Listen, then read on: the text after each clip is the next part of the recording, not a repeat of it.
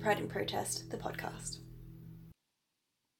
I'd like to acknowledge that this podcast was recorded on the lands of the Wangal people of the Eora Nation, and also from Yagara Turrbal land. In our work as activists, Pride in Protest stands always in solidarity with First Nations people.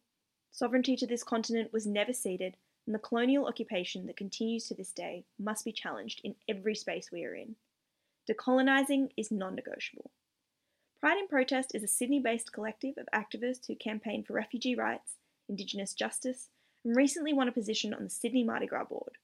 I'm Bridget, I'll be your host, and in this episode, we are coming to you live from the front line of the Kangaroo Point blockade in Meanjin, also known as Brisbane. We talk about the situation, its relationship to the Black Lives Matter movement, and more with queer anarchist and activist at the Kangaroo Point blockade, Sean Wemsley. Hi, Sean. How are you doing? Yeah, I'm good. How are you? I'm good. Thank you so much for joining us. Um, can you tell us a little bit about where you are right now and what's going on? Yeah, so I'm I'm down the road from the Kangaroo Point Motel, um, where we have over 120 uh, legitimate refugees being uh, illegally detained by the the, the Australian government. Um, for political point scoring, and we've got a protest of about at the moment. There's about sixty to eighty people camped out um, around the complex, and yeah, there's some music playing. There's some people on the guitar, um, but yeah, that's what's happening and where I am. Wow, that's really incredible that a blockade that strong is happening in Brisbane right now. Um, obviously, the situation of refugees in Australia has been really dire for a really long time.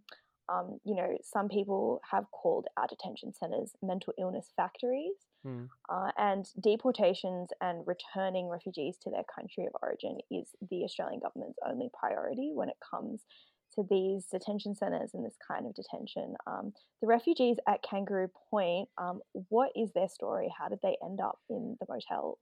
Yeah, so we have um, uh, about 120 men who have been brought here to uh, Brisbane, Meanjin. Um, and from very, uh, they've all come from different kind of backgrounds and different stories. We've got some who have been in this facility for uh, up to eight months, um, and others who have been here for um, a little bit less. Uh, but most of these men have, have, been transferred here from Papua New Guinea, uh, Manus Island, um, after the um, the PNG government found um, the detention centres or concentration camps in, in Manus Island to be illegal according to their constitution. Um, some of the some of the men here have been detained since they were 15 and they're now 22. Other others of the men have partners and children here in Australia who are citizens and um, or who are on a pathway to citizenship. Sorry, um, but are living here as permanent residents. Um, the the man there is one man who has actually never met his son because uh, he was separated from his wife um, while she was pregnant.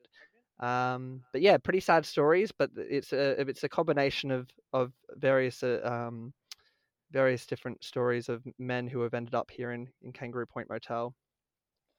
Yeah, I saw a viral video um, with just like chants and like clearing a pathway for that mother and her child to be reunited with that particular refugee. The chant was just so simple and so mm. striking. It was just let him hug his son. Um, were you there for that? Yeah, I was there. Um, I was on the uh, the compound has five entrances and exit. I was on the the Walmsley Street side, and um, I was, you know, chanting with a bunch of people um, and banging on the banging on the side of the the complex. Yeah, that's incredibly moving. But mm. obviously, from the footage we saw, that the police or the security guards didn't allow that particular refugee to even remotely approach the gates. It seemed like they were just there to stand in between that reuniting. Yeah, that's that's correct. We we did have well, we were told that there was negotiations happening for that to be able to happen. Um, but you know, it's the it's Queensland Police Service, so it's hard to take much of what they say, you know, um, seriously. Uh, so we don't know if that that those negotiations were completely, you know, valid and happening. But um, yeah, they, they, there was a conversation that was happening, and you know, it was a simple demand. It was something that we thought was pretty reasonable.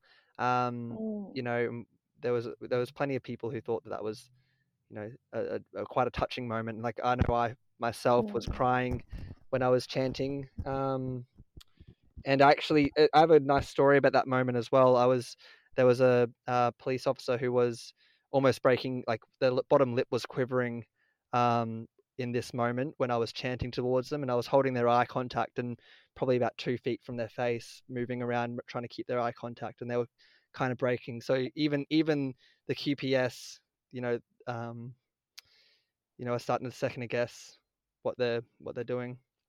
Absolutely. And I mean, I think the presence of police and the way that they are engaging with this, that's the first thing that I saw. So, like, one of the Mm. first live streams that I saw as it started to go viral was like how police and security guards were involved in this transfer. So, Mhm. what can you tell me about the police presence um, at the Kangaroo Point blockade, like from the beginning until now? Yeah, so we've experienced a lot of, um, you know, unnecessary force from the police service, and um, we've had a lot of violence um, from them onto protesters.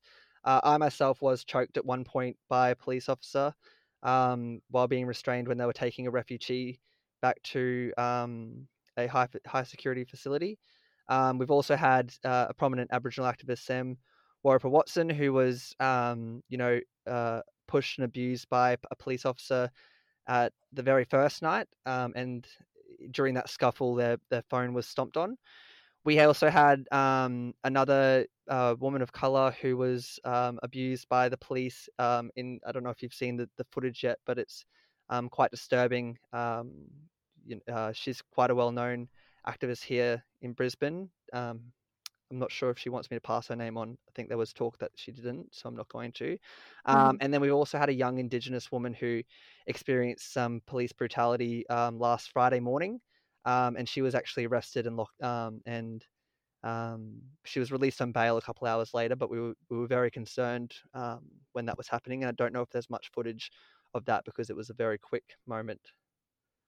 Yeah, that's shocking, but obviously completely typical of the police to target people of color, Aboriginal activists. Um, it makes sense. That's what they are trained to do. And obviously, the excessive use of force against refugee protesters, particularly, um, has been evident like throughout the lockdown period. Mm. Um, the refugee car convoy in Melbourne was one of the only ones that received fines of up to $40,000. Um, mm. You know, and compared to the 5G protests that had, you know, hundreds of people violating social distancing laws supposedly um, receive absolutely no consequences in comparison. Uh, yeah, pretty much. I mean, I don't know if you've seen the Captain Cook Protection Squad um, yeah, that's been deployed in Sydney, um, you know, while 46,000 year old sites are being destroyed by Rio Tinto. So mm. it's just really, really clear exactly who the police protect, and it's private property and it's white supremacy. Mm-hmm. Um, and yeah, it's. I'm so sorry to hear what happened to you as well. That's really, really shocking and sadly something that a lot of activists experience when they do stand up against uh, mm. corrective services, against the police, against any kind of security. Um, yeah, yeah, I think we're we're quite used to police brutality here in Meanjin, um, especially at protests. Um, but I think the I think the one thing that I'd like to note is that the level of brutality that, or not, the level of like excessive force and brutality that we're experiencing from in these refugee protests and the Black Lives Matter protests that happened um, yesterday is something that we haven't seen yet, and it's something that um, is is reached a new level. Um, so mm. yeah, yeah, that makes so much sense. Seeing as these protests are all centered around um, racialized bodies and people. Mm-hmm and communities that are disproportionately affected by police brutality already. So when you put yourself in the firing line for that cause, you know, you become a racial target too, really. Um, yeah, I mean, I guess that's a great segue uh, into Black Lives Matter. There's been growing uprisings across the world against many governments, human rights abuses of um, Black people, people of African descent, Indigenous people, um, Black Lives Matter has really emboldened the removal of racist statues of slave owners um, across the UK, across Europe. And I guess now in Brisbane, like folks forming that this blockade at Kangaroo Point Um, you know, what do you think is the relationship between these global anti-racist uprisings and what's happening where you are right now and its relationship to Black Lives Matter and the riots happening all over the world? Yeah, I think they're completely related. Um, you know, uh, all 122 uh, men in this facility are people of color, um, and we we have been like all of the um, Black Lives Matter organizers here in Meanjin uh, have been out here at the protests, have been you know heavily involved in the organizing and and the blockade of this protest, um, and and vice versa. So um, you know during the, we had a march yesterday um, for Black Lives Matter, and we blockaded the M1, the main road that runs, the main highway that runs through wow. Brisbane. Yeah, and Uncle Coco was arrested along with an um, with a you know a young uh, white passing person. Um, but yeah, so during that time, we we diverted all of our resources, um, apart from our necessities. Like we we kept, you know, I think it was like three three to five people on each gate, and we sent all of our re, uh, all of our extra bodies down to the Black Lives Matter um, protest. So yeah, it's everything that we're doing here is is not only inspired by what's happening around the world, but is very much a part of what's happening around the world. Um, mm. So yeah, I would say very much, very much, Bridget. Yeah, and what do you feel like media coverage of what you're doing down at the Kangaroo Point blockade has been like. Have you had any real national or, you know, Queensland, Brisbane media coming down and actually? Because from what I've seen, most of it for me has been mainly through the citizen journalism of the activists on the blockade. Yeah, um, it's hard. It's hard for me to tell really because, you know, I've I have been quite busy. I haven't really had much time to stop and look at the media. Um, but we have had um, uh, we've had a lot of talk like about Nine News being surprisingly supportive of us um, and actually covering our stories in a surprisingly good way. Um, we've had Seven down here, um, you know, probably every second day, but um, and Ten did a really nice report on us on the project. Uh, SBS has been here um, multiple times, and we had a um, prominent refugee uh, activist um, Ian. Oh, I've forgotten the name, but they seem to be famous. Um, down here with us, who'd flown up from Sydney to to be here with us and, and to present and stayed stayed the night as well. Um, but yeah, mm. so we've we've had a quite a bit of media on site, but I'm not sure if that's translated well into the mainstream media because I haven't really had much time to to mm. watch it. Yeah, I mean, obviously, mainstream media usually likes to cast these things as, you know, mm. rowdy, feral activists who are getting in clashes with police and assaulting people and mm-hmm. blah, blah, blah. Um, I think what's really unique about having the function of live streams and having like direct access to exactly what's happening down at the blockade is that we get to see it through your eyes. Mm. And so that's been really, really great. But it's good to hear that so much media has been down there. Mm. Um, I hope that it does translate and it gets the message out there and that these transfers stop. Um, I guess this is a great time to kind of explore what exactly the blockade is hoping to achieve and what mm-hmm. the demands are that you have for the community and you have for of the Queensland government at this point um, to protect the lives of the refugees inside the Kangaroo Point Motel. Yeah, so we have three demands. Um, the first demand is free movement out of the complex. We think that the men should be allowed outside exercise and to be able to walk and connect with the community. Uh, we actually have a lot of community support. So there are actually a lot of people who live around the area who have never been to a protest before um, or, you know, have never, you know, taken taken politics, you know, super seriously, but who are, you know, actively out here on a day by day basis, you know, either whether they're giving us food or supplies. So we think that connecting with the community and being able to have that outdoor exercise, which they're currently not getting, um, is a pretty reasonable reasonable demand. The second one is no more involuntary transfers. Um, so we don't think that. Um, so we we're asking that no more forced transfers to high security facilities like BITA at um, Pinkenba is necessary. Mm-hmm. Uh, we think it's pretty reasonable that we uh, think that the transfers that have already happened are reversed and brought back. Um, and we want to return the men who have been forced to leave especially the ones who were forced to leave earlier in the week.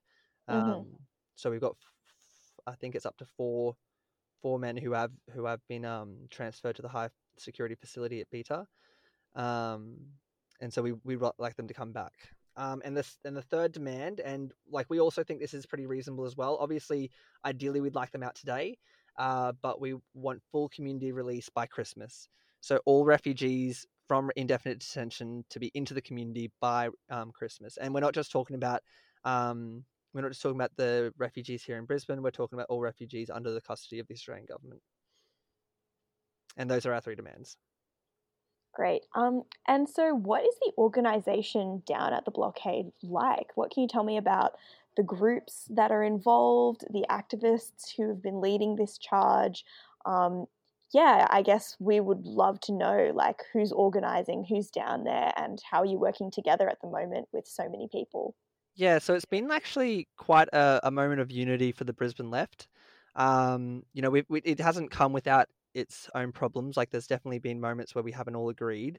Um, but for the most part, we've had, you know, people from, you know, uh, we've had socialist groups down here, we've had anarchists down here, we've had the Greens down here. Um, we've we're looking into we've had a bit of support from the CMFU, and I think the unions are deciding this week um, whether they're going to support us. We've also had support from um, communities uh, communities of faith. We've had support from um, I don't, I don't want to leave anybody out, but we, it, I guess what I'm trying to say is that we've had a broad left kind of support down here, and it's, and a lot of really new young activists who this is really their first protest or their first kind of blockade, um, which is kind of emboldening for us because you know all these new faces um, in a very small left community here in Brisbane. Um, but yeah. Oh, sorry. Warriors the Aboriginal Resistance have definitely been down here and have been, and black and people involved in the Black Lives Matter protests have been doing a lot of the organising as well. Yeah, that's really awesome. Um, is there much of a, I guess, like slant towards like a particular style of organizing? Are you trying to do everything by consensus? Is there much like democracy and movement Mhm. making happening um, down at the blockade or? Yeah, so there have been there has been a lot of um, you know, participatory democracy. Um, you know, there's there uh, there have been moments where we've tried to reach consensus, but we don't really have a process for consensus building at the moment. Um, I think the it has been very non hierarchical, and there's hasn't been much gatekeeping. So anybody who's been here and wants to step up and help to organize um, has you know been allowed to and been been um, welcome to. Um, it's definitely not. It's definitely not a. I think the the nice thing is it's definitely not a hierarchical movement. It seems to have just happened. Really, it's just people just coming in and and doing what they can. And I mean, there has been plenty of organizing behind the scenes, but it's not like coordinated organizing. Rather, Yeah, it sounds really organic and kind of just like a beautiful show of community spirit down in Brizzy. Um, you know, because obviously when I lived down there, I got to feel just how hard activists in Brizzy fight um, in terms of the landscape of Queensland being a lot more conservative, people coming from rural areas where there's a lot more homophobia, the fascism from the Bjelke Petersen era, uh, you know, the Nationals. It's really fierce, and you can feel incredibly like threatened as a Mhm. left wing person, as a queer person. Um, it's honestly just, yeah, really, really amazing to see this show of solidarity from so many people across the left in Brizzy. So that's absolutely awesome. Um, I guess my last question is what can we do? Um, folks of us who are in Sydney or Melbourne or internationally, even, how can we support the Kangaroo Point blockade? Is there a fundraiser? Is there is it just like you know sharing and and making sure that people are aware of what's happening? Yeah, so I think the first thing you can do is, um, you know, share the videos, share the live streams, and and um, use the hashtags KP Blockade, um, and free the refugees, um, and Brisbane says welcome. Uh, I guess it's not so relevant if you're living in Sydney, but uh, definitely KP Blockade. Um, I you can follow the the site Refuge Refugee Solidarity Brisbane forward slash Meanjin, spelled M E A N J I N um yeah if you follow them you'll get plenty of updates and you'll get to follow the live streams and and um you'll be able to find the link to donate, um, which I'm not sure if it's been set up yet, but we would there was definitely a lot of talk about setting one up to to get the support. Uh, but yeah, I think you know solidarity is best when you know we when we fight uh, the corrupt governments where we are. So um, you know, definitely you know fighting for you know rallying around this the movement and rallying around and challenging the government where you are is definitely the strongest way you can show solidarity with with Meanjin.